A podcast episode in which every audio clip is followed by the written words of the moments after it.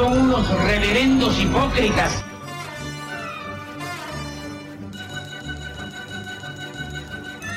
¿Por qué no suben a la tribuna a responderme si son tan hombrecitos? Tú te puedes reír, tú puedes decir lo que tú quieras, pero tú mientes.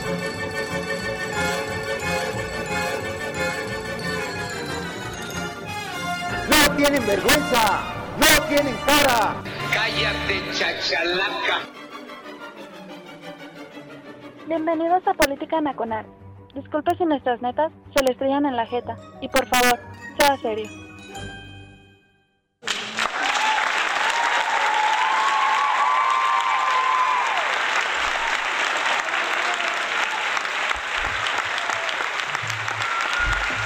Sí, a ver, muchachos, ya déjenos tranquilos, ya. Ya vamos a entrar, muchachos. Ya. Basta, basta. Ya. Ay, ah. Hola a todos, soy Oscar Chavira dando comienzo a Política Nacola en radiotuteros.com. Gracias por acompañarnos este viernes, emisión de 8 de la noche, como siempre.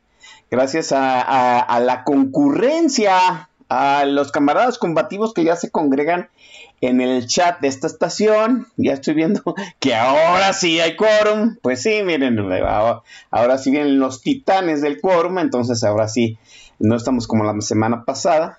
¿Verdad? Gracias amablemente también a la gente que se comunía vía Twitter y ya están mostrando el, el alipuz que se están sirviendo mientras escuchan política nacional, porque esa es la manera correcta de escuchar política nacional, ¿no?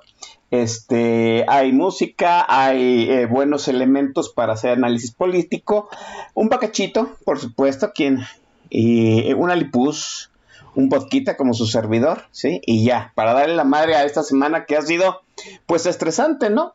Es la semana previa a Semana Santa y, este, mucha gente se va a, bueno, va a hacer una pausa, perdón, en su trabajo y pues anda desahogando pendientes, ¿no? Hoy es el viernes de desahogar pendientes antes de mandar el trabajo a, a una pausa y pues irnos a disfrutar unos días, ¿no?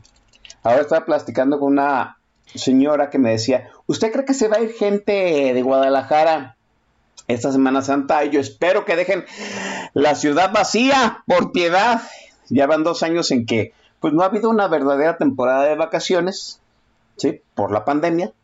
Y ahora sí pido, pido encarecidamente que, tapatíos, por favor, desalojen la ciudad para disfrutarla como Dios manda. Espero que también ustedes puedan disfrutar de sus ciudades, ¿sí? Y la gente que valientemente vaya a ir a algún turístico de, esta, de este país, pues qué bueno, ¿no? Porque también hace falta darle un empujón a la economía en el sector turístico. Vámonos a lo que venimos. Rápidamente, eh, déjeme poner fin aquí a las hartas estupideces que digo al principio del programa y vámonos a lo que venimos. Hoy tenemos a dos titanes eh, del rating, perdón, a dos titanes del análisis político. Este, y déjenme presentarlos eh, conforme a su carnet de filiación a política nacional. Está conmigo, ya lo conocen, eh, a muy señor de la Honorable Liga de las Tinieblas, que hay que rememorarla, el Maese Don. Maese, buenas noches. Muy buenas noches, hermano Oscar. Muy buenas noches, mi querido Macario. Es un gusto estar aquí con ustedes dándole la madre a la semana. Muy buena noche. Tarde todavía, aquí por la ventana todavía alcanzo a ver luz de día con este horario extraño. Buena tarde, buena noche también para la gente que nos hace el favor de acompañarnos y de saludarnos. Es un gusto y aquí estamos a la orden. Sí, y pues está el amo y señor de eh, los podcasts en México, así hay que decirlo, ¿no? Mire, eh, el podcast de el estimado Macario Escatino está en el top número uno de este país y nosotros, pues a nosotros nos ve por el espejo, pero muy atrás, muy atrás, muy atrás, muy atrás. Pero yo debo decirlo, soy fan de su, de su podcast, por supuesto. Eh, y no, no hay que decir nada más para recibir al maestro Macario Escatino. Colega, bienvenido. Muchísimas gracias, Oscar. Eh, muy buenas noches. Buenas noches también a, al Don Bis, a todos los que nos hacen favor de escucharnos. Eh, y bueno, pues vamos a, a platicar de, de, los temas que tenemos enfrente que no son simples. No, no son simples, son complejos, porque mire cómo se ha venido a ¿cómo, cómo decirlo? ¿Cómo, ¿Cómo hemos llegado a este punto eh, tres días antes de el del primer ejercicio de revocación en la era moderna de este país? ¿Y quién hubiera pensado cuando el maestro Don Vix Macario y su servidor éramos jóvenes y estamos, estábamos luchando por construir un Instituto Nacional Electoral eh, autónomo de la Secretaría de Gobernación que pudiera controlar las eh, voraces manitas de los partidos, ¿quién fuera a pensar que llegaríamos a tener un ejercicio de revocación de mandato del señor presidente y fuéramos a llegar en estas condiciones, ¿no? En estas condiciones donde el presidente es el que está pidiendo este ejercicio. No vamos a hablar, no vamos a meternos del todo a, a decirle usted que no debe de asistir a las urnas. Vamos, debe de dejar al presidente colgado de la brocha, en pocas palabras, con su, pues con su consulta que más bien parece ser, pues hace una trampa en muchos sentidos, ya, pues, ya varios analistas han disgregado el por qué es una trampa este, retórica la, la revocación de mandato. Abre eh, una caja de Pandora muy peligrosa para la democracia de este país, a pesar de que lo están vendiendo como un ejercicio democrático, a mí lo que me interesa más en este eh, programa es discernir qué va a pasar el lunes, ¿no? ¿Qué escenarios se pueden venir el lunes? Porque a mí me parece que en todas, y ya lo expresaron varios ahí, pues en todas gana el presidente y nosotros no ganamos en ningún escenario. Vamos a verlo. Eh, yo, para empezar este programa, programa preguntaría, eh, Macario, ¿esperas tú una este, votación copiosa el domingo? Que en, cierto sentido entre el acarreo y, este, pues, los spots del Instituto Nacional Electoral, el hecho de que es un ejercicio democrático nuevo, saque al ciudadano en abril a, a 30 grados centígrados en Domingo de Ramos a decirle al presidente que sí quiere que acabe su mandato, Macario? Eh, bueno, depende qué es lo que definamos por copioso. Yo creo que el objetivo inicial de, de, López Obrador debería ser que la consulta fuese vinculante, o sea, que asistiese 40% del padrón electoral, que son por ahí de 37 millones de, votos o de votantes. Esto yo lo veo eh, prácticamente imposible, eh, simplemente eh, por cuestiones presupuestales originadas en el mismo gobierno del presidente López Obrador, no le dieron recursos suficientes al Instituto Nacional Electoral, no pudieron poner casillas equivalentes a las de la elección intermedia, la del 6 de junio, y en aquella ocasión asistió 52% del padrón electoral, eh, y es el récord para una elección intermedia. Es decir, normalmente en una elección intermedia, que se eligen los 500 eh, diputados y normalmente pues al menos dos o tres gubernaturas, ahora fueron muchas más, eh, normalmente asiste el 45, 46% del padrón. Entonces lograr 40% en una votación que pues es eh, totalmente atípica en Domingo de Ramos, como tú bien dices, pues es prácticamente imposible. Si esa meta no se cumple, creo que la segunda que tendría el presidente es ratificar sus 30 millones de votos que obtuvo en 2018. Eh, también lo veo, lo veo muy difícil, estamos hablando de más del 30% del padrón electoral, no, no es nada sencillo. Eh, una meta más eh, simple sería replicar el número de votos que obtuvo Morena en el año pasado, en la elección intermedia, y esos son 17 millones de votos. Eh, yo creo que pueden ser menos todavía. Las eh, encuestas que he visto afirman que estaríamos hablando de cerca del 15% del padrón, que es lo que asistiría, y esos son 13, 14 millones de, votantes. Eh, si fuese así, en mi opinión, sería un gran fracaso de López Obrador.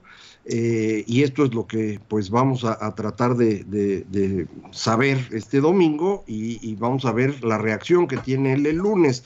Eh, indudablemente él lo que va a celebrar es que una gran cantidad van a votar a favor de él, 70, 80% de los votos van a ser a su favor, es decir, que se quede, pero lo importante para nosotros, para la política nacional, es eh, cuántos van y si son menos de 15 millones de, votos, creo que va a ser un fracaso espectacular de López Obrador eh, y va a marcar ya el declive eh, irrevocable de su presidencia, que es, eh, me parece, lo más importante.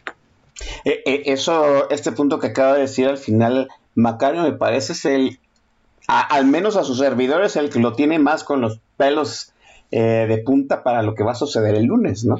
Estamos hablando, vámonos poniendo, sintetizando así, estamos hablando de 37 millones de votos para que sea vinculante, lo cual me parece, pues, o sea, para el, primer ejercicio y a cómo están divididas las opiniones, imposible. 30 millones de votos, que son los que presume el presidente, consiguió en 2018, pero ya sabemos que en el 2018, pues una parte del Jurásico Institucional operó a favor de, López. Ahorita el PRI anda con la banderita de oposición, pero mire, pues el PRI es como, no sé, como, como los vientos de otoño, ¿no? A ver, media hora empujan hacia un lado y media hora empujan hacia el lado contrario, ¿no? Eh, estamos hablando de 15 millones de votos, aproximadamente los que consiguió en la elección intermedia el año pasado que déjenme decirlo, para López 15 millones aún así, digamos que fue una victoria entre comillas o una derrota, entre comillas, es como el vacío medio lleno y medio vacío. Y déjenme decirle que con 15 millones de votos el presidente se puso una encabronada que le duró pues más de una semana. Eh, estamos hablando de 15 millones de votos. ¿Cuál es su perspectiva de, de la votación del domingo, Maese? Pues mira, ciertamente como Macario, a mí me parece que ni de pedo alcanzamos los 37 millones para que sea vinculante, tampoco los 30 millones que sacó López en el 18, en aquella ocasión le prestaron más o menos la mitad, por lo menos unos 14 millones de votos debieron de ser prestados por la estructura que hasta entonces había sido priista. Y todavía para abajo, coincido, yo no veo este ejercicio llegando a los 20 millones de votos, jamás, nunca. Vaya, al final del día, si, si realmente el voto en elecciones federales, cuando se elige al presidente, que son las que mayor gente jalan en México, si López había estado generando votaciones en el 2006, si no mal recuerdo, por ahí de 13 millones, en 2012 un milloncito más, pues por ahí debería de andar, ¿no? En una elección federal, insisto, cuando se elige al presidente, cuando todo el bus en medios y redes sociales apunta a que hay que ir a votar.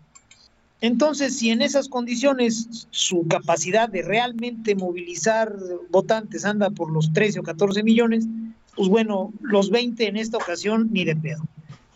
Un buen termómetro lo da Ricardo Monreal, para él, que ya lo conocemos, es un tipo que es capaz de decir las cosas este, más ocurrentes como si de veras las creyera, él dice que 10 millones de votos en este ejercicio ridículo sería un triunfo discreto. Imagínate, ¿no? Triunfo discreto. Ya, ya, ya cuando te empiezas a coger en el eufemismo, ya es porque estás pegando el trasero a las tablas. Y que una cantidad de 15 millones de votos, pues sería un triunfo óptimo y que 20 sería grandioso. no me A lo mejor pensando en la capacidad de convocatoria de López, sí.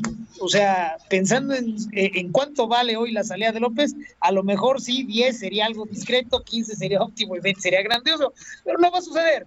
Y en términos de, de comunicación política, pues jamás. A mí me parece que para quienes nos oponemos realmente a este régimen de porquería, lo importante sería insistir en ese tema. 30 millones de votos apenas alcanzan para refrendar lo que ese güey sacó en el 18. 29 millones 999 mil 999 votos ya es un fracaso. Sobre todo si atenemos al discurso triunfalista, ridículo, esperpéntico, pero triunfalista a final de cuentas, que mantienen López y sus matraqueros si de veras este sexenio está haciendo la maravilla que esos güeyes afirman que es, pues no tendrían por qué haber mantenido nada más los votos, tendrían que haberlos aumentado. Entonces ya muy de cuates y de veras no manchándonos, se las vamos a dejar fácil. Consigan los mismos 30 y se las vamos a dar por buena. Como no va a suceder, a mí me parece que a nosotros, a los opositores, nos convendría enderezar ese discurso de cara a las reacciones que vendrán después. Esto es, si nos quedamos con eso embuchacado en la cartuchera, con ese argumento en este momento, si no lo externamos y nos esperamos para externarlo hasta la noche del domingo, la mañana del lunes, mediodía del lunes, la noche del lunes, va a parecer que estamos eh, otorgándole la calidad de debatible a la cantidad de votos que saque este ejercicio gacho. Si lo hacemos desde antes, pues los estamos condicionando, me refiero al régimen, los estamos condicionando a ellos ser los que tengan que venir a desmentirnos. Esto es, tendríamos que empezar a decir que cualquier cantidad debajo de 30 millones es un fracaso y entre más se aleje de esa cantidad hacia abajo, más grande es el fracaso. Y a mi juicio tendríamos que decir que si el señor Monreal puso su, su rayita mínima en 10 millones y la siguiente en 15, pues muy probablemente, como señala también Macario, deberemos de andar en ese rango. 12, 13 millones, que ya eh, todavía a mí 12 o 13 millones me parecen un montón. Y van a depender en gran medida de cuánta estructura sea capaz de conseguir el régimen para acarrear personas. La respuesta orgánica tendría que ser muy menor, por todos los factores que ustedes ya comentaron. Yo invito a la gente que nos escucha y que afirma ser opositora de López a que lo demuestre haciendo cosas inteligentes. Y una cosa muy inteligente sería empezar a enderezar eso en redes sociales, no respondiéndole a Monreal, no respondiéndole a matraquero alguno, no enfrascándose en un debate de, ah, jaja, no es cierto, son, no. Tweets, posteos independientes diciendo, a ver, si López en el 18 sacó 30 millones y de verdad su sexenio es la maravilla que dicen, mínimo tendría que sacar los mismos. Si saca menos es un fracaso.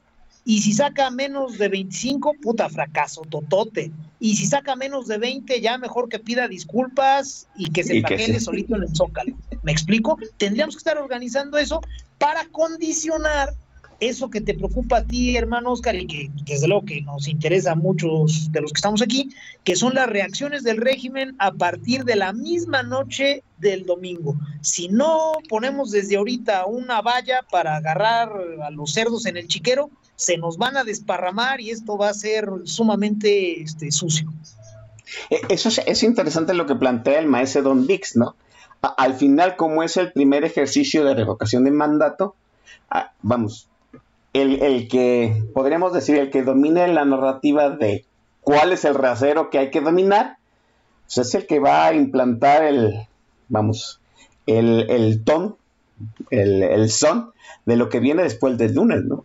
a mí me parece una buena medida. Si tuvo 30 millones que, que lo avalaron en el 2018 y el sexenio ha sido una maravilla, pues quiere decir que si no ha pisado ningún callo ni ha desarropado a ninguno de esos 30 millones, pues 30 millones van a salir a refrendarlo, ¿no?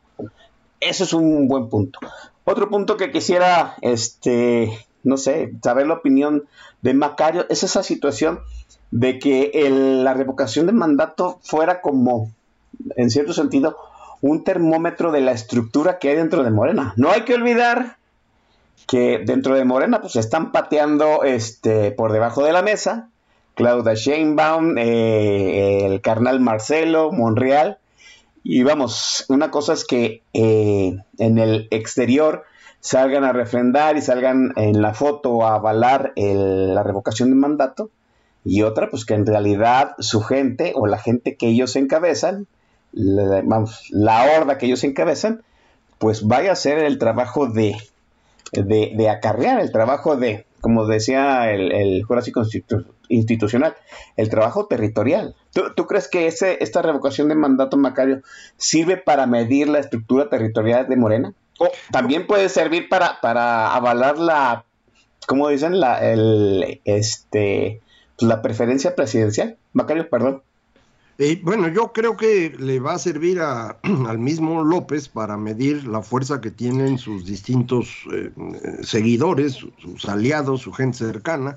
Eh, mucha gente está pensando que con esto evaluaría si, si Claudia Sheinbaum tiene o no la posibilidad de realmente ser la sucesora, eh, pero pues eh, a, mí me parece que a final de cuentas eh, el, el, que convocó a esto, el que organiza todo, es el mismo presidente, él es el que está enviando a su gente a cometer todo tipo de delitos electorales para convocar a la votación, esto es algo que no debemos menospreciar, han violado la ley que ellos mismos hicieron, la ley electoral sin ninguna limitante. Eh, el secretario de Hacienda, eh, perdón, el secretario de, Gobernación, eh, que fue a promover esta, este ejercicio de revocación a Coahuila y a Sonora, acompañado por el responsable de la Guardia Nacional en un avión de la Guardia Nacional. Esto es absolutamente ilegal. lo mismo el evento que hizo la señora Sheinbaum, que trató de disfrazar como un apoyo a la reforma eléctrica en la Ciudad de México y que fue un acarreo eh, clarísimo, eh, obligando a la gente a participar ahí. Mm, hasta ahorita sabemos de varias eh, presiones que hay sobre estructuras de gobierno para que la gente vaya a votar y si no van y no llevan a un cierto número de personas, los amenazan con el despido. Esto es lo que conocíamos en México antes de que eh, lográramos transitar a la democracia. Esto es el, viejo PRI, el PRI del acarreo, que era el que había que destruir, no el PRI actual, sino el, del viejo régimen. Y esto es eh, lo que a mí me parece más importante eh, que debemos tratar de enfrentar de inmediato a partir del lunes porque no es nada más si tuvo o no tuvo el número de votos. Yo coincido con Dombis, eh, eh, si, si, son menos de 30 millones de votos, con toda claridad, el sexenio está siendo un fracaso. Pero adicional a esto, eh, necesitamos que se procesen todos estos delitos. El Instituto Nacional Electoral ha estado tratando de documentar y de presentar denuncias y creo que necesitamos presionar para que esto se, se revise en el tribunal y sean castigados los que hicieron esto. Hay que acordarse que eh, esta misma organización morena eh, promovió que los delitos electorales tengan prisión preventiva y que sean considerados graves. Eh, tenemos a la secretaria de Educación, que es delincuente confesa en materia electoral, pues se me hace que tener también al secretario de Gobernación o a la jefa de gobierno o al responsable de la Guardia Nacional en esas condiciones, pues sería inaceptable en cualquier lado. Entonces, esa es una segunda cosa que hay que hacer, además de, de pues eh, evaluar el resultado con respecto a la elección del 18, hay que evaluar claramente el comportamiento ilegal de todo el gobierno. Ah, hay, una hay una urgencia gubernamental porque la votación sea copiosa. Yo sí me sigo preguntando por qué la urgencia al cuarto para la hora, ¿no? Porque la urgencia se mostró, no sé, en las últimas dos semanas, cuando ya sabíamos fecha desde hace algunos meses. ¿Por, qué hasta ahora no? Eh, alguien dijo que porque pues en realidad eh, pues las preferencias presidenciales estaban a la baja y que el, vamos, el ejercicio, aunque fuera pobre, pues el que no se quede podría ser una posibilidad, pero yo no lo veo así. Eh, le urge al presidente sin duda. Le urge, le urge a, alguien más dentro de la amalgama, dentro de esos poderes fácticos más aquí, el señor Cachacuas está haciendo una pregunta muy interesante porque fue un factor en la elección del 2018 y en la elección intermedia. ¿Le urge a algún grupo más, además del presidente? por ejemplo, ¿le urge a los militares, al narco maese? No, no, saludos a mi cachitas de oro. Este, no, no me parece, vaya, la forma en que los grupos de poder se relacionan con el presidente de la República, o lo que hace las veces de presidente de la República, tratándose de López, no es un matrimonio, e, es este, un amaciato. Y es un amaciato muy convenenciero. Los grupos de poder requieren un presidente para que dé la cara por ellos, para que sea un tensor, para que arbitre entre ellos y para que se trague los sapos que ellos necesiten que se trague. Un presidente en México es eso fundamentalmente. Y este güey les ha quedado mal desde el día uno y ya quedó claro que no les va a cumplir. Entonces, pensar que para estos grupos es fundamental eh, un resultado nacional, ojo, desde la óptica nacional, que estos grupos necesitan que López se mantenga porque tal y cual, a mí no me parece que así es. A mí me parece que la relación es diferente. A mí me parece que le urge a López y a su entorno cercano convencer a los grupos, al menos a una parte suficiente de ellos, de que todavía es útil, de que todavía tiene control del discurso y que tiene eh, manera de ejercer gobierno. Entonces, pues en ese sentido a lo mejor consigue que operadores locales con intereses locales vayan y busquen al narco, por ejemplo, y le digan, oiga, señor narco, necesitamos que nos eche la mano con esto, porque si no, este pendejo este, no va a cumplir X, Y o Z. Y la verdad, no me imagino que, que, pueda haber muchos grupos en, ese, en esa situación.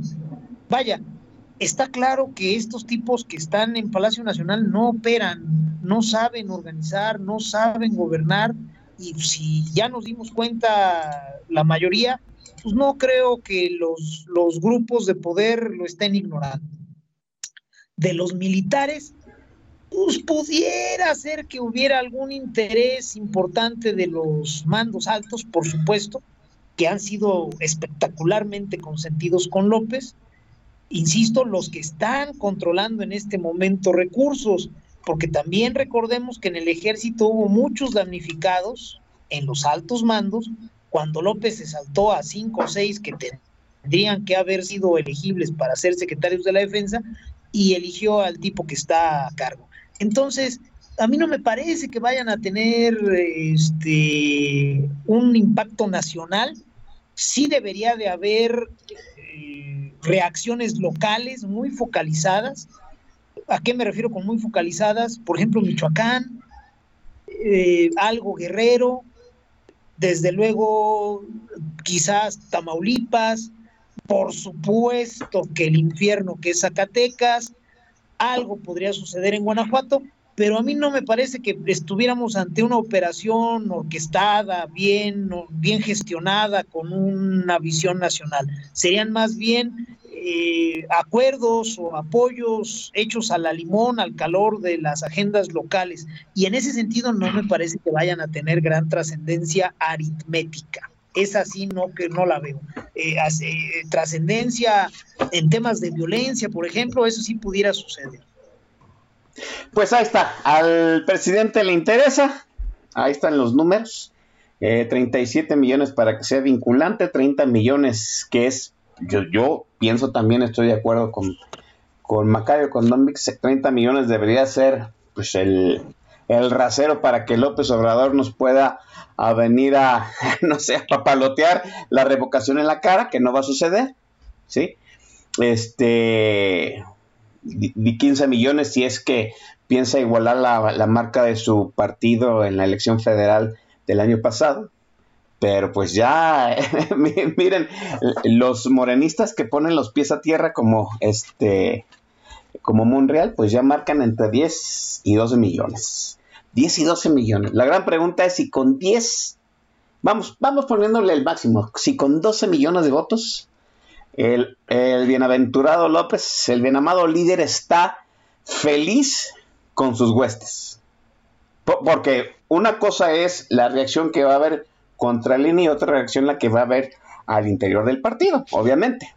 Sí, porque al fin y al cabo es un ejercicio al interior del partido. Con 12 millones de votos el caudillo sigue, sigue siendo ese, eh, ¿cómo es? Esa representación del anhelo popular de la nación. Déjeme dejar la pregunta aquí, vamos a ir a tratar de desmenuzar esa pregunta en el siguiente segmento, pero mientras la pausa musical, que es verdaderamente a lo que venimos a este programa. El maestro Vix tiene el control de los eh, de la tornamesa, entonces yo le cedo el micrófono. Maestro Vix, adelante. Agradezco infinitamente, hermano Oscar. Vámonos rapidísimo con. Eso sí es buena música, ya fuera de desmadre. Ahora sí elegimos buena música, en deferencia a que mi querido Macario nos acompaña y que no íbamos a estar poniendo así cualquier este, guarrada. Este, vámonos con la primera.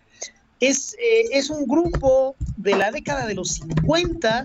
Fíjese, hay gente que cree que son de los 60. No, no son de los 60, son de los 50. Son un antecedente del rock un, grupo, pues, hasta donde yo entiendo, tiene sus raíces en el folk, en el country.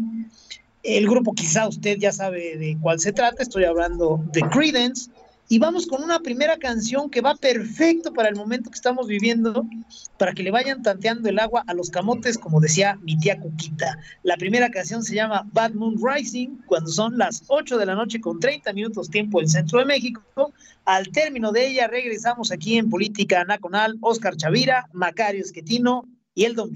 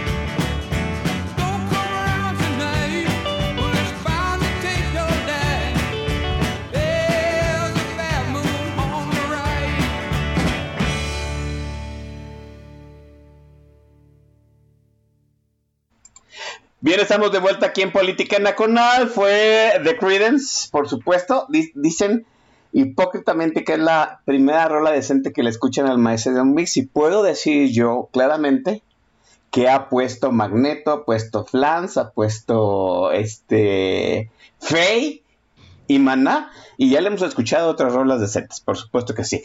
Oiga, o, el día de hoy hay dos invitados, hay mucho que comentar. Así es que Generalmente cuando en política nacional hay invitados múltiples no hacemos menciones para que haya un poquito más de tiempo para el, análisis. Aún así yo personalmente les agradezco todo el montón de menciones, mentadas de madre, eh, mándame besitos y la gente que está arrojando tangas aquí en la, en la cabina de política nacional y muchísimas gracias por sus este por los anhelos de que a los tres que estamos aquí en el micro nos vaya muy bien. Eh, gracias también a la gente que está ahí en el TAJ, hay un chingamadral de menciones, pero pues vamos dándole a lo que venimos. Estábamos hablando acerca de 12 millones de votos, que son los que van a aproximadamente van a participar el domingo. Obviamente la gran mayoría van a ser, pues sí, gente que es afina a, los ideales del presidente y otros acarreados por la estructura, lo entrecomillo, de Morena. ¿sí? La gran pregunta es si esos 12 millones de votos les son suficientes al caudillo para sus propósitos. ¿sí? Yo, creo que, yo creo que en este momento a menos de que Macario, el maestro Don Vix me, me agreguen algún más.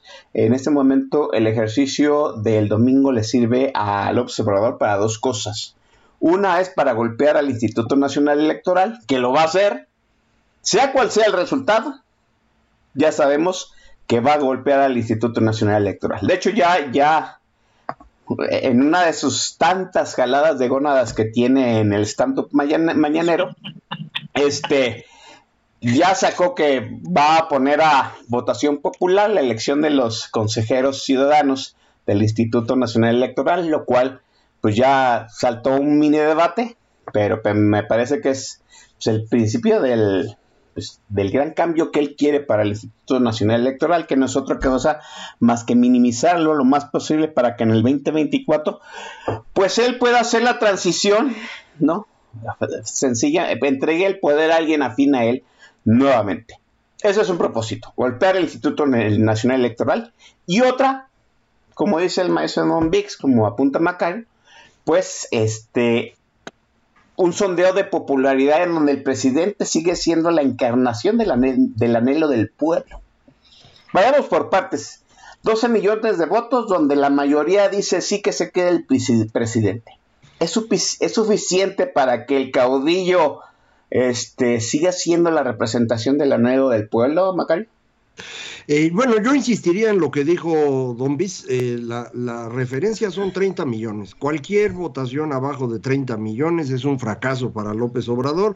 Si llega a ser de 12, pues es un fracaso grandototote, pero de cualquier manera, cualquier número abajo de 30 millones, lo único que muestra es que ha perdido presencia, que ya no tiene más del 50% de los eh, votantes a su favor y por lo tanto ya no es el factotum de la política mexicana ni nada parecido, de manera que no hay que hacerle caso. Y esto va a ser muy importante porque inmediatamente después de esto tendremos la votación de la reforma eléctrica en la Cámara de Diputados, en donde ya la oposición ha dicho con, con mucha claridad que va a votar en contra y si es así, pues eh, esta reforma no va a pasar y será un eh, fracaso todavía mayor, eh, mostrando, creo yo, muy claramente el declive irrevocable del poder de López Obrador. Esto es muy importante tenerlo claro. Y esto no depende de los 12 o 15 millones, sino de cualquier cifra inferior a los 30 porque esta es la referencia del 50% de aprobación con el que entró y que ya habría perdido. Entonces, esto es lo que a mí me parece más importante. Tú decías, va a usar esto para golpear al INE. Pues sí, pero va a golpear al INE de cualquier forma, no necesitaba esto. Y en realidad hay que recordar, la idea de la revocación era para que fuera concurrente con la elección intermedia y con ello él pudiera hacer campaña a favor de Morena, obtener una mayoría calificada, con ello poder modificar la constitución y perpetuarse en el poder. Ese era el objetivo, que no se nos olvide. No lo logró, lo que pudo hacer la oposición en, aquella ocasión fue posponer esta, esta eh, votación y gracias a eso eh, se logró que el 6 de junio derrotáramos a Morena y lo pusiéramos por debajo del 50% de los diputados. Ahorita para poder incluso aprobar el presupuesto necesita el Partido Verde, que es una tragedia para él. Entonces, eh, creo que la perspectiva no se nos debe perder. Lo que estamos viendo es el derrumbe definitivo de López Obrador, eh, sin tener a un sucesor, porque la señora Sheinbaum no levanta y porque el mayordomo del conde Pátula pues es igual que ella, no va a decir de nada. Entonces, eh, creo que esto pues ya es una muestra muy clara de que regresando de Semana Santa, una vez que haya pasado la revocación y haya fracasado la reforma eléctrica, necesitamos empezar a trabajar ya claramente en qué vamos a hacer en 2024 y después de eso para reconstruir pues lo que nos dejen de país. ¿Tú, tú, piensas, Macario, de veras que quisi, yo te lo dije fuera del aire y te lo repito ahora mismo, quisiera tener tu optimismo, Macario. es, muy fácil, es muy fácil tener el optimismo, basta con ver las cifras, eh, eh, Oscar, está clarísimo el asunto. yo no veo manera de que la oposición en este momento le dé a López Obrador la reforma eléctrica, sería un absurdo. Eh, ya vieron cómo eh, pues hemos juzgado públicamente a los cuatro ministros que encontraron eh, espacios de constitucionalidad a una ley absurda. Ya vieron lo que opina Estados Unidos, lo que opinan los empresarios. creo que los diputados tienen clarísimo que esto no puede pasar. Y bueno, lo de los 30 millones de votos, si llegan a ocurrir el domingo, pues entonces, pues me quedo callado, mano, pero yo no lo veo. No, no, no, yo, tampoco lo veo así. Quisiera tener tu optimismo en el sentido de que este, vamos, la revocación de mandato, los siento así, a lo mejor estoy este, sacando conclusiones erróneas, como un punto de, inflexión en el momento de ya transitar a López Obrador como el, como el centro del universo mexicano, por decirlo de esa forma, Macari. Sí, efectivamente, ese es el punto a partir del cual eh, empieza ya su salida definitiva. Yo honestamente creo, y lo escribí desde el 2020, eh, perdón, eh, que ya no podía hacer nada, efectivamente no hizo nada. a partir del 6 de junio, cuando él pierde la elección, que no lo había esperado y tiene que sacar de la manga a Claudia, deshacerse de Marcelo, enfrentar a Monreal, dijimos, pues va a ir de caída y esto ya es el momento en el cual pues, se desaparece definitivamente y es culpa de él. No necesitaba hacer esta votación. El insistir en la revocación lo único que va a hacer es demostrar a todos los mexicanos que López Obrador no trae ya nada. Y esto es lo que es relevante del domingo. Maestro Mix, ¿usted comparte esta opinión? Sí, mira, el asunto está eh, más o menos sencillo. Eh, López es un bully. Y a pesar de, los medios electrónicos, de las redes sociales, del Internet móvil, aún así la capacidad de enderezar discursos es limitada, los recursos son limitados. Entonces, el resultado de la consulta se mueve en un continuo, por así decirlo, ¿no? Entre dos extremos. Uno, López no saca un solo voto. Y el otro extremo es López eh, consigue el 100% del padrón y el pinche mundo se vuelve loco. Bueno, ahí tenemos los dos extremos. Entre más se acerque al, escenario donde López no saca ningún voto, más se va a dedicar a golpear al INE. Y entre más se acercara a tener un resultado maravilloso, pues más su discurso se tendría que centrar en celebrar e incluso posar de magnánimo, porque así es López. Es, yo lo he dicho muchas veces, ahora sí que como, como dice el clásico, con todo respeto, es un perro de azotea. Él, cuando se siente seguro, es bien capaz de decir barbaridades y cuando no, pues enseña los dientes. Entonces, eh, ¿en qué escenario estamos más cerca? Pues en el de que saque poquitos votos. Entonces está cantado el golpeteo al INE. ¿Cuál era la única, el único escenario donde López eh, podía olvidarse de golpear al INE y podía dedicarse a algo que le gustara más? Pues que sacara los 37 millones de votos y fuera vinculante y la madre, eso no va a suceder. Entonces no va a tener margen para ser magnánimo. Está cantado pues el ataque al INE.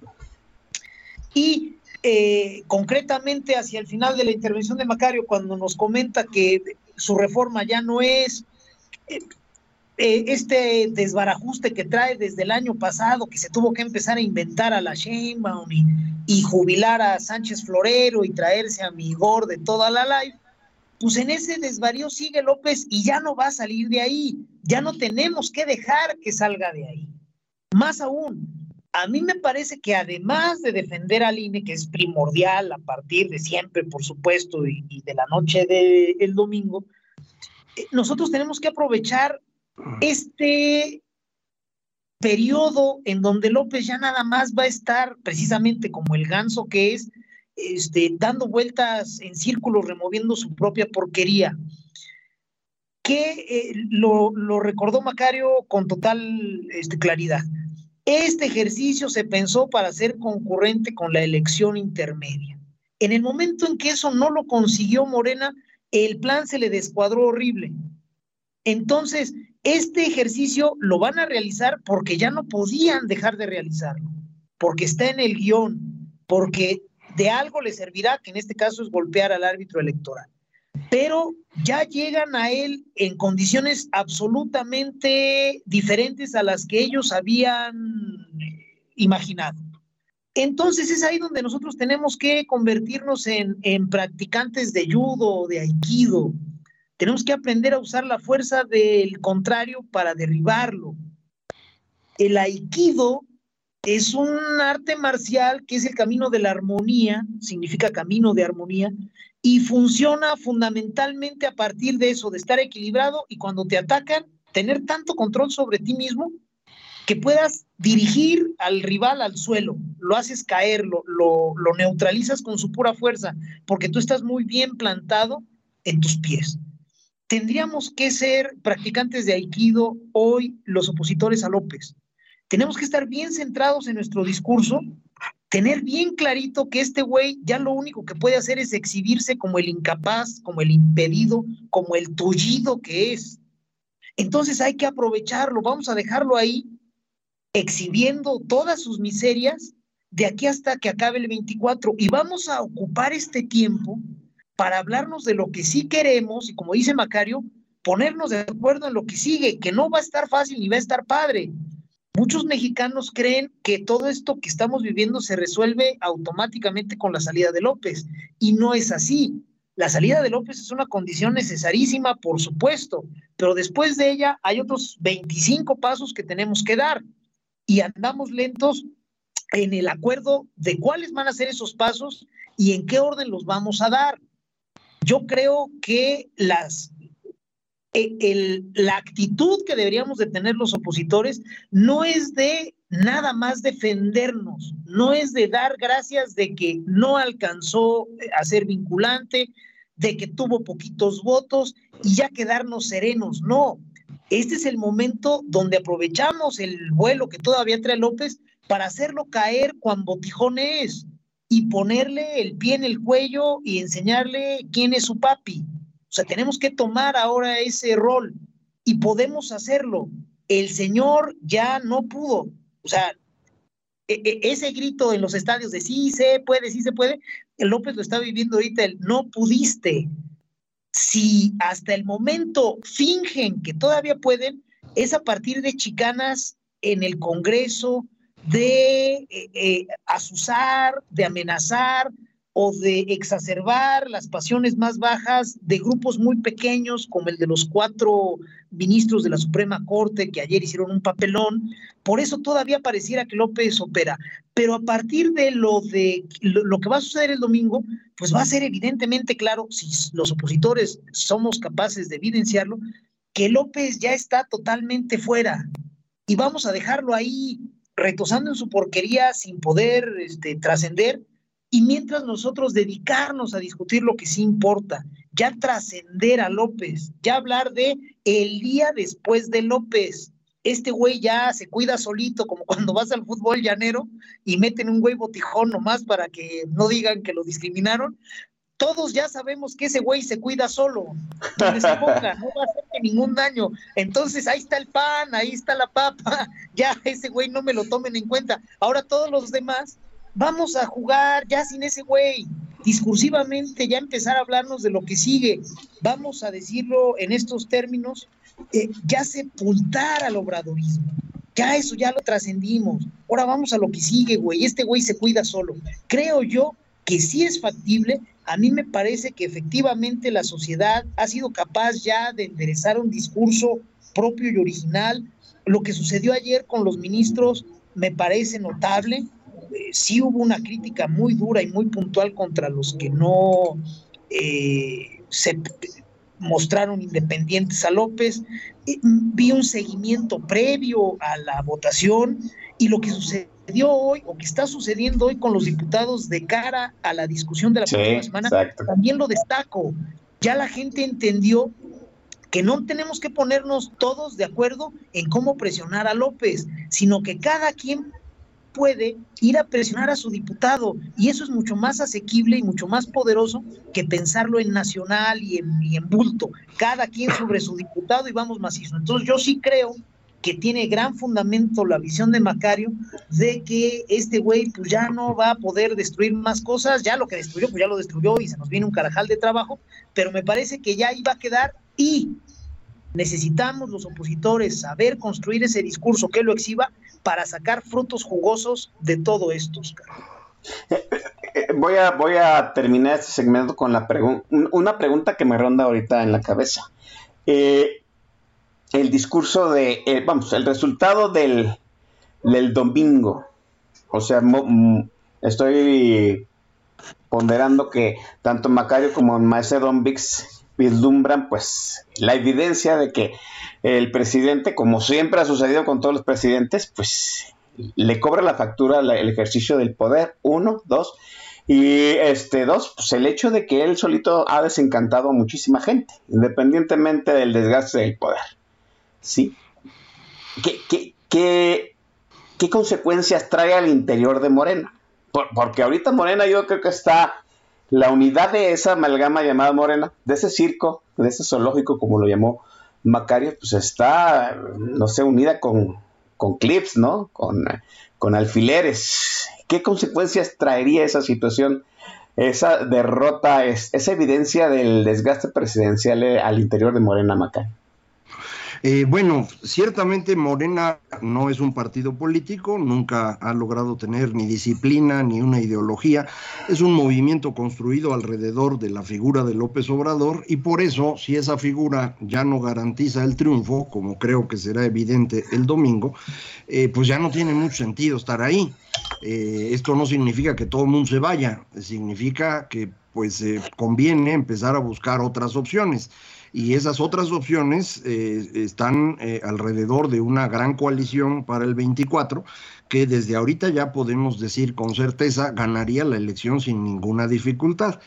Eh, ¿Cómo es que gana López Obrador en 2018? A su votación tradicional, que era 12, 13, 14% de, de, la, de la población o 25% del padrón electoral, eh, le suma una gran cantidad de personas que yo llamo los damnificados de las reformas, personas que perdían con las reformas estructurales, se alejaron del gobierno de Peña Nieto, lo empiezan a golpear a Peña Nieto desde 2015. Eh, y empiezan a facilitarle el proceso a López Obrador. A lo mejor no nos hemos dado cuenta, pero los medios electrónicos, por ejemplo, cambiaron su trato a López Obrador después de las reformas porque esas reformas le costaban a los dueños de los medios electrónicos, a los dueños de las telecomunicaciones, y empezaron a ayudar a López. Le cambió la imagen, tenía una cantidad de negativos inmensa en 2013-2014, y para 2016-2017 ya lo que tenía eran muchos positivos, y por eso gana. Lo apoyan los maestros que no querían la reforma eh, educativa, lo apoyan petroleros y electricistas, y pues hoy ya cumplió a unos y a otros no, y a los que les cumplió ya no lo necesitan, y a los que no les cumplió ya no les va a cumplir. De manera que todos estos grupos pues van a querer regresar a su espacio natural, que es el PRI.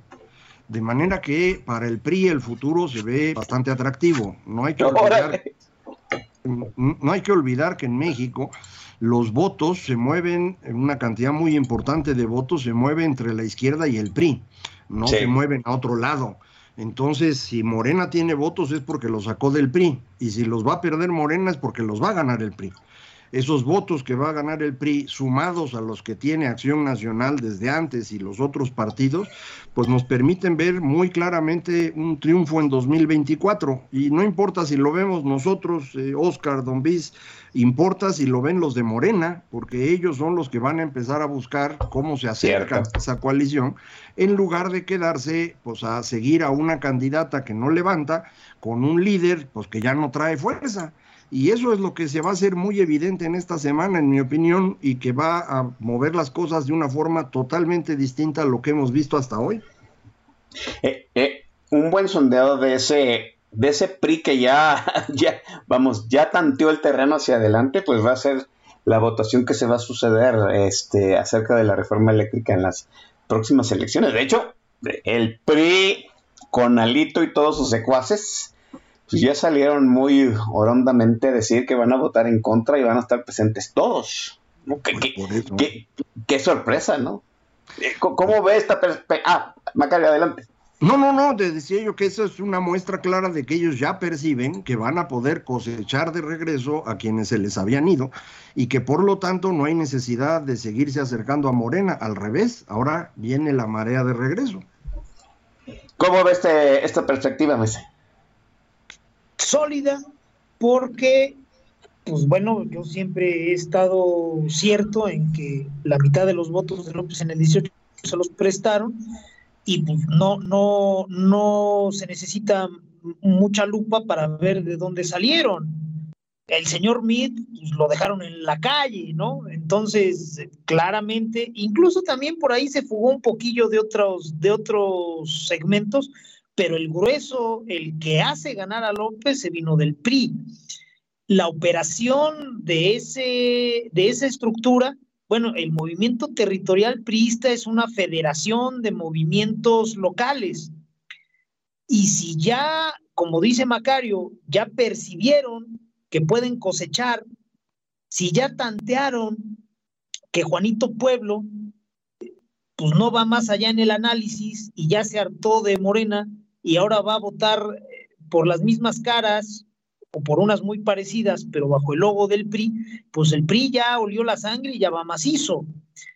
El PRI, pues ya sabemos que es, eh, pues es el dueño del balón, ¿no? El sistema político mexicano que todavía prevalece es un juego donde el PRI es como Kiko, el hijo de Doña Florinda, es el dueño de la pelotota eh, y es el que decide en cuál patio se juega si efectivamente el agotamiento de López ya es total, si efectivamente el PRI eh, en ese movimiento territorial que le sirvió para empinar elecciones una y otra vez, a ras de cancha, la federación, los, movimientos que componen esa federación eh, territorial ya está lista para voltear otra vez hacia el PRI y para decir, ¿sabes qué? Pues López no nos cumplió y yo sí estoy necesitando A, B y C y quedé como estúpido. Vaya, tenemos que entender cómo funciona esa Federación de Movimientos Territoriales.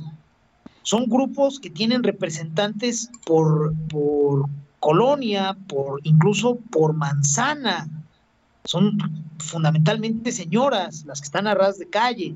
Son personas que mueven a los votantes el día de la jornada y a los cuales los están preparando con semanas, incluso meses de anticipación y que les deben de hacer llegar no el sobrecito, no el billete de a 500 de último minuto para que vayan a votar, sino las gestiones de servicios, de canonjías, de apoyos seguros a lo largo del tiempo, después de que gana la, la, fichita por la que los invitaron a votar. Esa gente quedó muy mal parada por López. ¿Por qué? Porque López es come solo y centralista y todos esos apoyos los empezó a otorgar de manera directa. Cuando López dijo, ya no va a haber intermediarios, los primeros que sintieron una punzada en las tripas fueron los operadores de esas redes territoriales, porque les quitó ese usufructo. Y esa gente quedó muy resentida y muy mal parada.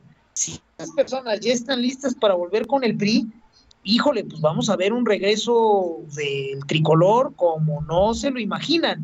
Entonces, al mismo tiempo que, sepultamos a López, pues sí, tenemos que poner atención en otros temas para que no nos vaya a, avasallar ahora una ola tricolor. Vamos a aprender a, votar diferenciados y también vamos a aprender, como decía Macario, que no nos baste con el fracaso de la eh, consulta para dejar pasar todas las fregaderas que hicieron muchos operadores. La gente del PRI tiene que ver desde su cancha el castigo que todavía se puede enderezar en contra de quienes quieran abusar de forma tan flagrante del sistema, porque si no, después esos güeyes nos las van a querer aplicar. Entonces sí, tenemos que mantener el dedo en el renglón, pero veo perfectamente factible ese, ese movimiento pendular hacia el tricolor. Para cuánto les alcance, yo creo que si juegan bien sus fichas, les puede alcanzar para un montón. Bien, vamos a dejar este segmento aquí. Vamos a la siguiente intervención del maestro Don Vix con The Creedence. Maese. Vámonos con todo gusto, querido hermano. La siguiente canción es otro de sus clásicos de estos este, señores barbones. La canción se llama Green River, cuando son las 8 de la noche con 59 minutos tiempo del centro de México. Al término de ello, regresamos aquí en Política Nacional, Oscar Chavira, Macario Schettino y el Don Bis.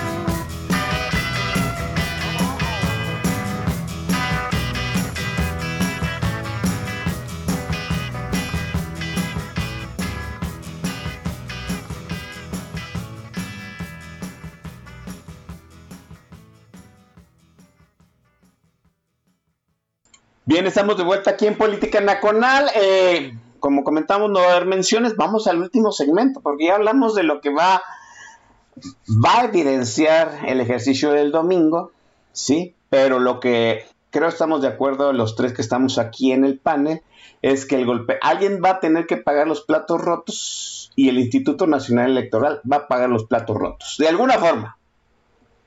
¿Sí?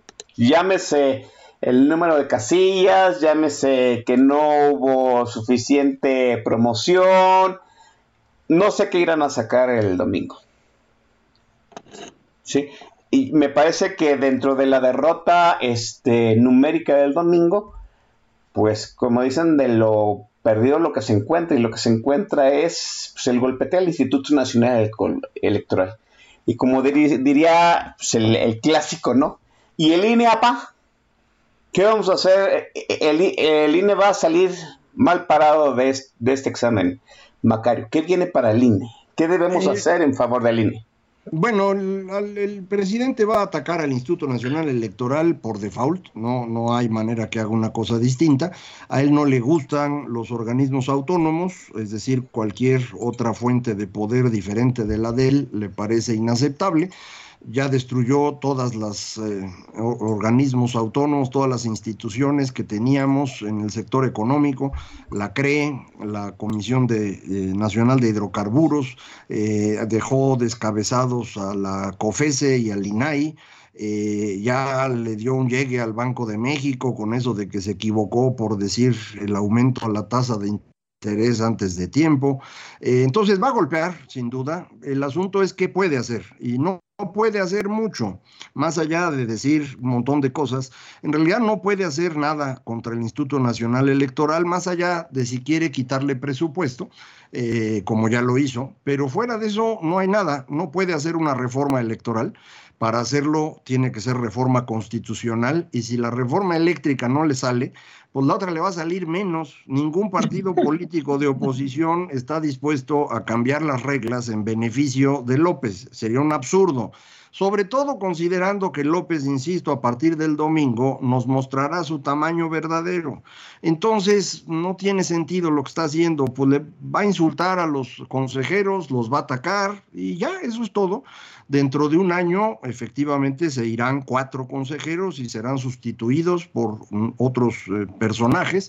Eh, ya ocurrió esto en el gobierno de Morena y las cuatro personas que se nombraron han actuado pues bastante bien y creo que así será con los que sigan. Eh, el Instituto Nacional Electoral es una institución no depende de las personas. Eh, puede ser que las personas le den un sello particular, eh, Lorenzo Córdoba o Ciro Murayama, que son los dos contra los que está más enojado el presidente, pero el instituto funciona y va a funcionar eh, con, con, otras personas. Yo no tengo preocupación al respecto. a lo mejor lo que quiere el presidente es quitarles todo el presupuesto para que, no puedan pero pues eso sería ya una situación otra vez extrema que no creo que tenga sentido. No, no, no crees que tenga sentido. aún así me parece que dentro del camino al 2024 está el Instituto Nacional Electoral en medio del 2024 para los planes del observador. ¿Usted cómo ve la perspectiva de la andanada del, contra el Instituto Nacional Macedonix?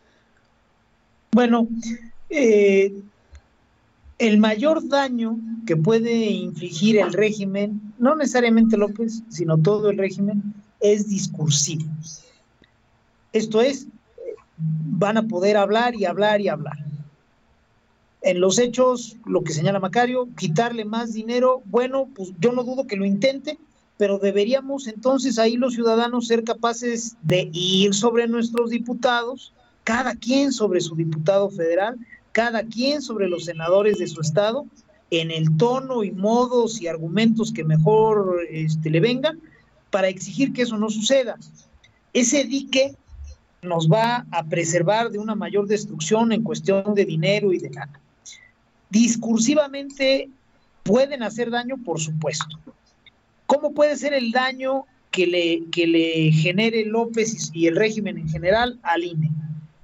Van a tacharlo de corrupto, van a tacharlo de mentiroso y van a tacharlo de, estar en contra del pueblo. Recordemos que el discurso autoritario populista necesita un enemigo del pueblo. El pueblo somos buenos, somos nosotros, y los malos son todos los demás. O sea, los que no diga yo que están con nosotros son los malos. ¿Puede López arengar a la gente, a suficiente gente en contra del INE? No creo, digo, como para fundirlo, no creo. Pero sí puede dañarlo de manera que llegue disminuido al 24 en la confianza de la gente. No, no de todos, o sea, no fundirlo y no decir el INE ya no sirve, vamos a eliminarlo, no. Pero sí puede tocarlo por regiones, ojo con ese término, por regiones, de manera que se comprometa la elección del 24. Ya tuvimos en el 21 zonas del país donde no se pudo votar con libertad plena porque el crimen organizado metió la cola eh, de la mano de ciertos grupos políticos que compitieron bajo el logo de Moreno. Si eso se va a repetir en el 24, que está cantado, y si el INE llega tocado en su credibilidad en esas mismas zonas, sí podemos ver un problema, sí, podemos, sí, puede haber un daño, sí puede eh, golpearse a la democracia a través de debilitar al INE. Entonces, ¿cuál es la solución? Pues lo que siempre he dicho en este y en otros foros, enderezar un discurso opositor propio y original a favor del INE el INE está lleno de anécdotas, de hechos, de datos, de números valiosos y útiles para muchos mexicanos. la hemos atestiguado como observadores, como votantes, como funcionarios de casilla, como representantes de partidos, y para defender al INE y dejar claro cuánto vale y cuánto, cuán útil nos es, basta con relatar la verdad, no necesitamos decir otra cosa, pero sí la tenemos que decir oportunamente y en forma clara y emotiva. Entonces, si ya está cantado el ataque al INE, pues debemos de prepararnos desde antes. Si nos esperamos a defender al INE tratando de desmentir a los matraqueros del régimen y a López y poniéndole atención a la mañanera, y, hoy que dijo la que no sabe hablar, pues la vamos a estar cagando durísimo. Lo que corresponde es decir las cosas independientemente de lo que diga el gobierno. No tenemos por qué darle interlocución en contra del INE. Nada más tenemos que repetirnos cuán importante y cuán valioso es lo que señala Macario, el año que entra se van este, consejeros y entran otros. Bueno, pues en lugar de decir, híjole, es que López va a meter a su gente, no, no, no, no, no, desde ahorita hay que empezar a trabajar en ello. Tenemos que poner un buen discurso, que la gente sepa que el INE no lo pueden colonizar, no lo deben contaminar. Y si es así, pues ya vamos a estar del otro lado. Lo señala bien Macario, y yo comparto plenamente esa visión. Si la reforma eléctrica no está pudiendo operar la Morena, pues la electoral menos. Entonces el daño al INE puede ser por regiones y puede ser discursivo. ¿Podemos hacer algo al respecto? Sí, podemos hacer un chingo. Vamos a hacerlo. Vamos a jugar nuestro rol. Vamos a defenderlo. Si el ataque va a ser discursivo, la defensa tiene que ser discursiva. No tenemos que ir a hacer un cerco en torno al INE para que no se vayan a meter los malos. No, no, no, no, no tenemos que hacer es hablarnos en las redes, aprovechar el Internet móvil para, pues nada más decir la verdad y que la gente entienda y, recuerde y se hable acerca de cuán bueno es el INE. Y con eso lo vacunamos de todas las pendejadas que pudiera decir López. Lorenzo Córdoba, Lorenzo Córdoba Vianello habló hace días, si mal no recuerdo fue ayer o antier, acerca de la posibilidad de que el Tribunal Federal Electoral el TRIFE, pues anulara este ejercicio de revocación debido a las múltiples anomalías detectadas a la violación de la, de la ley de revocación de mandato por parte de Morena. O sea, es, e, es una cosa absurda, ¿no? Morena, a que no queremos participar en la revocación, de ser no democráticos, cuando ellos son los que violan la ley democrática que regula este ejercicio. Lo cierto es que lo comentaba Macario que tienen un principio de esta plática, ¿no?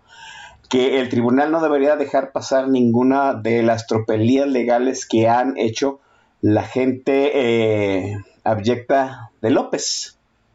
Pero eso pone en riesgo la revocación. ¿Cómo, cómo nos vendría que el tribunal dijera, pues este ejercicio de revocación no sirvió porque hubo muchas anomalías, Macario? ¿Cómo ves ese escenario en el futuro? Yo creo que sería muy bueno que esto ocurriera si efectivamente los delitos están eh, claramente documentados. Yo creo que muchos de ellos son totalmente públicos. Eh, algunos es muy difícil saber su origen, por ejemplo, la gran cantidad de espectaculares que estaban llamando al voto. Esto no es eh, legal si esto fue hecho desde el gobierno.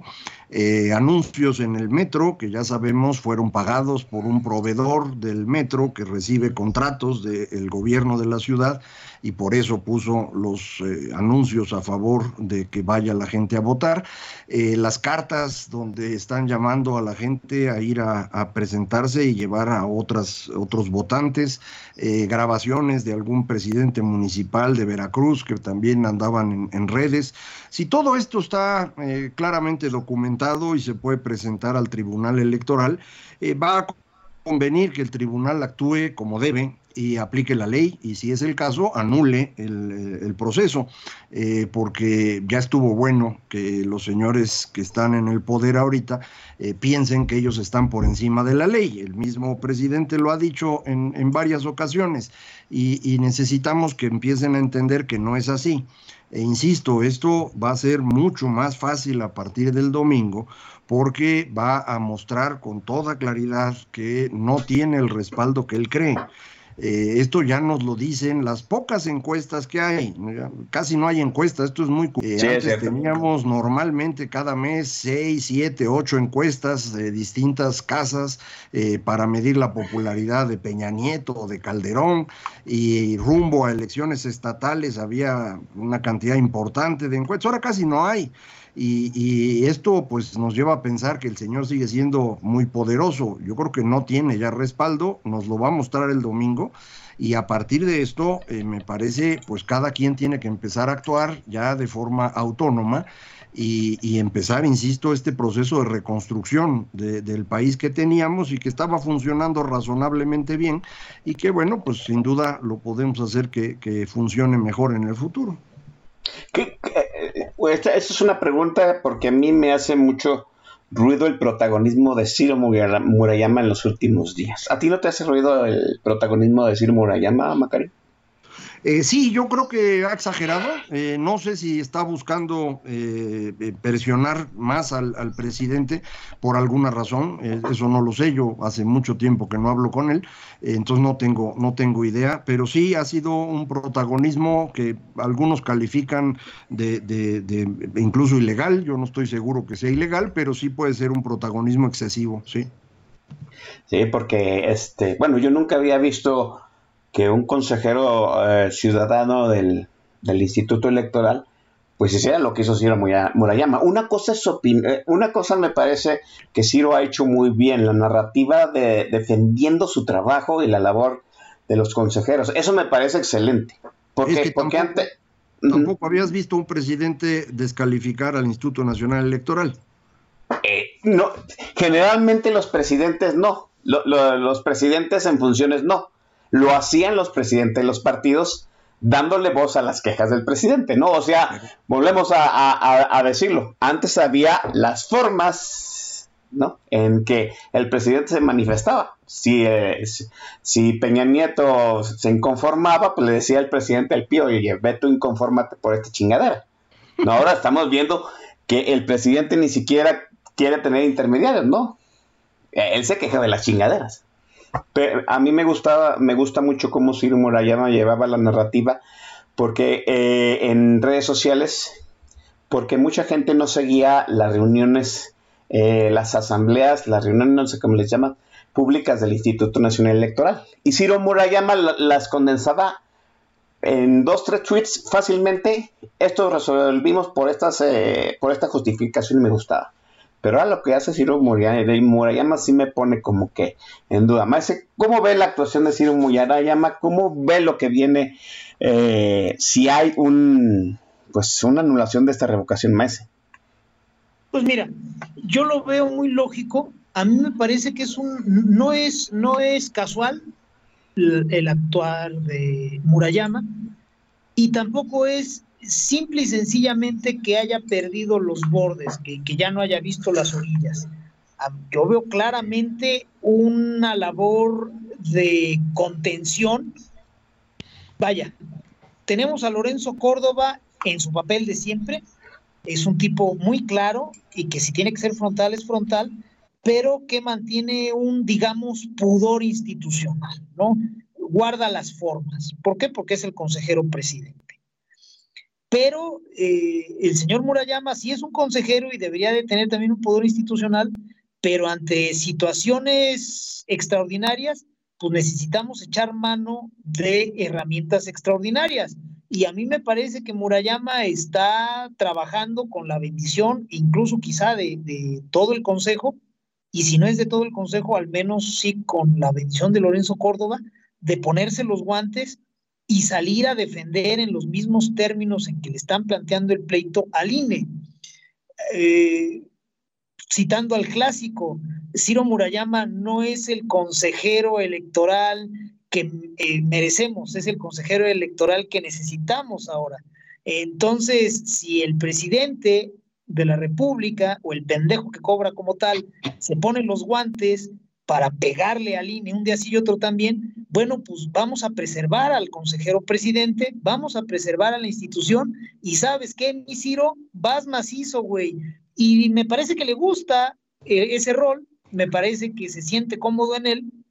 Yo lo celebro, porque sí me parece que ante los gandallas, ante los bullies, sí necesitas que llegue el momento en que des un manotazo en la mesa y digas, ya estuvo. Y me parece que lo hace con suficiencia. No me parece que sea ilegal, sí me parece irregular, y si estuviéramos hablando de cualquier otro presidente y de cualquier otro escenario, me parecería chocante ese activismo y ese salir combroso y, y muy activo en redes.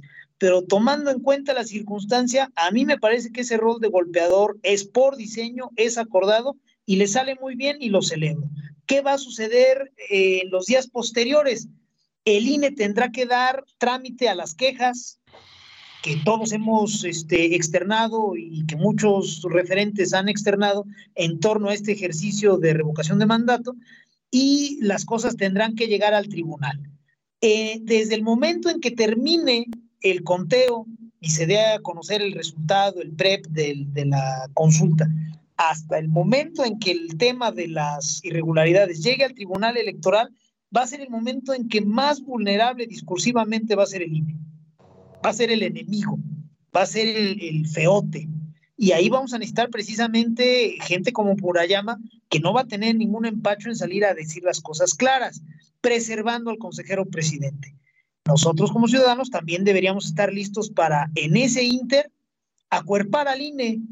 Y no se trata de que esperar a que lo ataquen para ir a tratar de desmentir. Se trata de decir desde nuestras cuentas, en forma propia y original, positiva, Oye, está mal lo que hizo Sheinbaum en el, eh, en el Monumento de la Revolución con Eugenia León, que yo creía que ya no vivía, bendito a Dios que todavía está viva Eugenia León, la escuchaba mi abuelita y creo que todavía canta, es una maravilla. ese evento con ellos, tenemos que salir a decirlo, oye, eso estuvo mal y tiene que ser castigado. Y el político fulano de tal que hizo esto, y en mi Igor de toda la vida, abusando de los aviones de la Fuerza Aérea Mexicana para ir a arengar a, la gente de, de su clica. Todo eso lo tenemos que enderezar. ¿Para qué? Para que las acciones que por ley deberá de llevar a cabo el INE sean semillas que caigan sobre un campo, sobre una tierra ya flojita, ya preparada para que florezca. La defensa del INE va por ahí, no va por responderle a López o a sus matraqueros, va por la congruencia entre lo que la ley le manda al INE y lo que a nosotros nos conviene como ciudadanos. Si lo hacemos desde ya, ese periodo de tiempo entre que se conozcan las quejas y se les deba de dar trámite hasta que lleven al Tribunal Electoral del Poder Judicial de la Federación, vamos a, hacer una muy buena defensa del INE, Oscar, Macario, gente que nos escucha. Bueno, pues ahí está, híjole, quiero creer, quiero creer. Pero mientras vamos a la última intervención musical del Mason Mix. Mason. Vámonos, eh, mi querido hermano Oscar, con la penúltima rola de esta bandota, porque si es una bandota, hay que decirlo, Creedence, puta. Mi respeto total. Vamos con otro de sus clásicos, Down on the Corner, cuando son las 9 con 22 minutos tiempo del centro de México. Al término de ella regresamos aquí en Política Nacional, Oscar Chavira, Macario Esquetino y el Domis.